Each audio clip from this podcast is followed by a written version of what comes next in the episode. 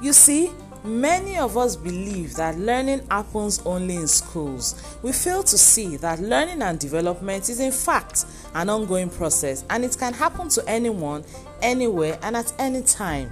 As individuals living in this dynamic society, it is crucial that we remain knowledgeable and competitive. What we know and how proficient we are in the skills that we have acquired determines our market value efficiency and competency level. The same applies to our businesses too.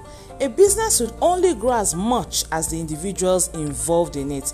It is therefore important that we invest in ourselves to constantly upgrade by continuously learning new skills or bettering those that we've already acquired.